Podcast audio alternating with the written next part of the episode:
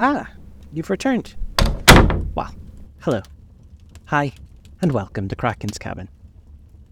I have to admit, I am surprised you came back. Surprised and happy to see you return. Please, sit down. I've actually just finished making our drinks. So, don't mind Talia. The warmth of that fireplace will mean that she'll be sleeping for a few hours yet. To know the dreams of cats. But anyway, I digress. As I said, I wasn't actually sure if you'd return. When you applied for this job to attend a weekly session to keep an old man company as he shared bedtime stories, well, I wasn't sure if those tales would be to your liking. There have been other applicants, of course. Some couldn't find their way to follow the map, got lost in the woods, and just gave up, wandered home again. Some others didn't actually enjoy horror stories or cared for the lessons they contain. You know, I actually had one applicant who even said he didn't like cats, even though it's mentioned very clearly in the advertisement.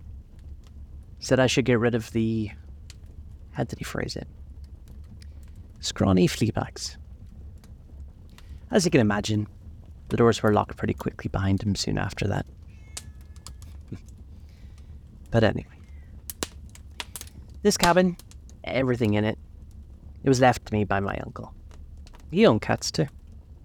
Although, any cat owner will tell you, there's very little ownership involved. There's actually a portrait of him upstairs in that library I told you of. The most beautiful black cat sleeping by his feet. Portrait's so realistic, you can almost imagine the cat just at any moment will stand up, stretch, turn in a little circle, and lie down again before drifting back to sleep. My uncle used to actually travel a lot too. He collected stories, strange maps of distant lands, places I've never even heard of or seen on any map. No matter where he went, though, there were always stories of animals and especially of cats. I have one here for you, in fact. It's called The Cats of Ulthar by H.P. Lovecraft. So please, make yourself comfortable, and we'll begin. It is said that in Ulthar, which lies beyond the river Skai, no man may kill a cat. And this I can verily believe as I gaze upon him who sitteth purring before the fire. For the cat is cryptic, and close to strange things which men cannot see. He is the soul of antique Aegyptus, and bearer of tales from forgotten cities in Meroe and Ophir. He is the kin of the jungle's lords, an heir to the secrets of Ori and sinister Africa. The Sphinx is his cousin, and he speaks her language. But he is more ancient than the Sphinx, and remembers that which he has forgotten. In Ulthar, before the Burgesses forbade the killing of cats, there dwelt an old cotter and his wife, who delighted to trap and slay the cats of their neighbours. Why they did this, I know not, save that many hate the voice of the cat in the night, and take it ill the cat should run stealthily about yards and gardens at twilight. But whatever the reason, this old man and woman took pleasure in trapping and slaying every cat which came near to their hovel.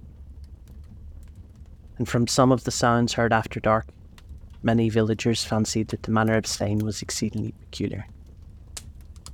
But the villagers did not discuss such things with the old man and his wife, because of the habitual expression on the withered faces of the two. Because their cottage was so small and so darkly hidden under the spreading oaks at the back of a neglected yard. In truth, much as the owners' cats hated these odd folk, they feared them more. And instead of berating them as brutal assassins, merely took care that no cherished pet or mouser should stray toward the remote hovel under the dark trees. When through some unavoidable oversight a cat was missed, and sounds heard after dark, the loser would lament impotently, or console himself by thanking fate that it was not one of his children who had thus vanished for the people of Ulthar were simple, and knew not whence it all cats first came. One day, a caravan of strange wanderers from the south entered the narrow cobbled streets of Ulthar. Dark wanderers they were, and unlike the other roving folk who passed through the village twice every year. In the marketplace, they told fortunes for silver and brought small beads from the merchants. What was the land of these wanderers, none could tell. But it was seen that they were given to strange prayers, and that they painted on the sides of their wagons strange figures with human bodies, and the heads of cats, hawks, rams, and lions. And the leader of the caravan wore a headdress with two horns and a curious disc betwixt the horns. There was in this singular caravan a little boy, with no father or mother, but only a tiny black kitten to cherish.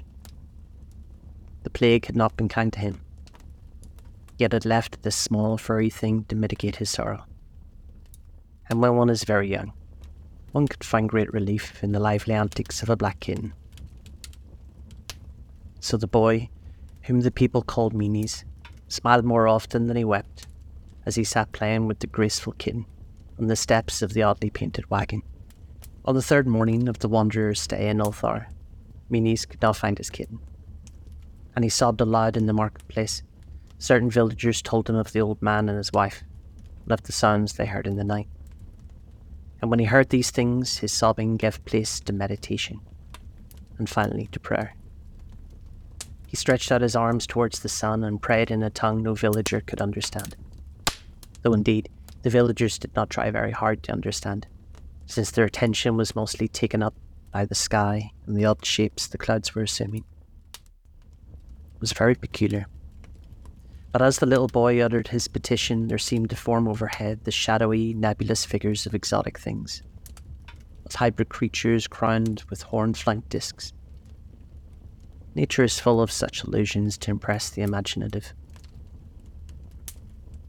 That night, the wanderers left Ulthar and were never seen again.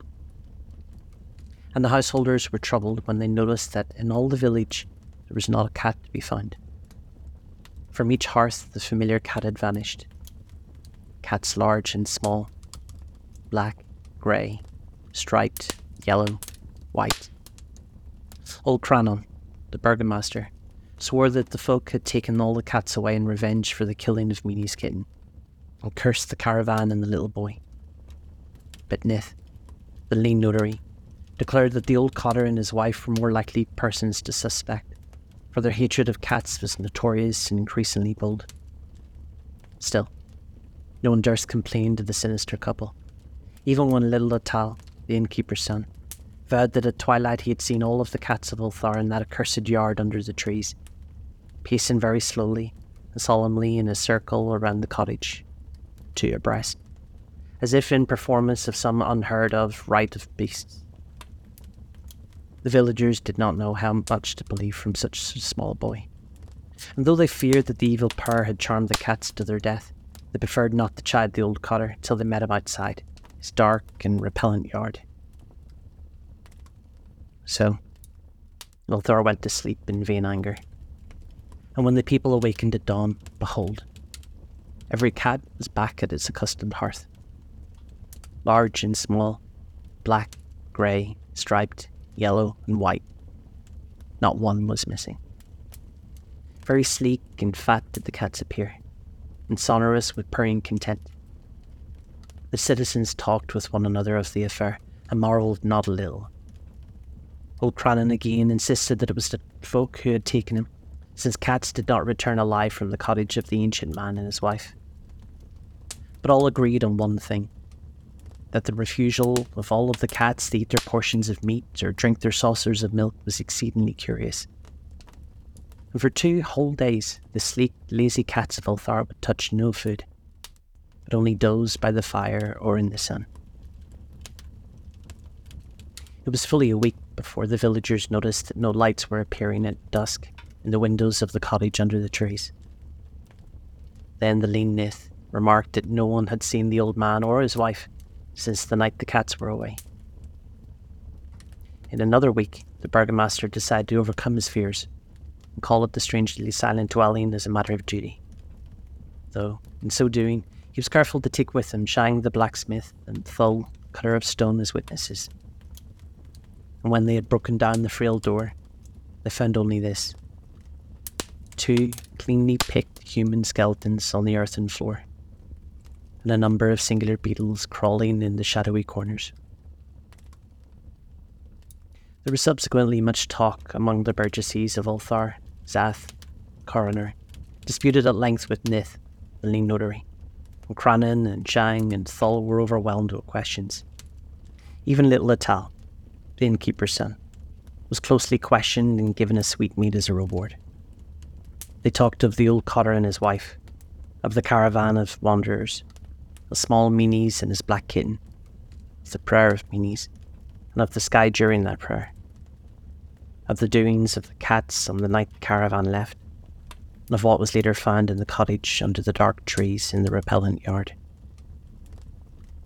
And in the end, the burgesses passed at the remarkable law which is told of by traders in Hatheg and discussed by travellers in Nir namely, that in Ulthar, no man may kill a cat. An important lesson indeed. I can see, though, your eyes betray you, and you're ready to sleep. As before, the guest room's been prepared for you. Down the hallway, second door to the left. Good night, my friend, and I hope you dream sweet dreams. You deserve that.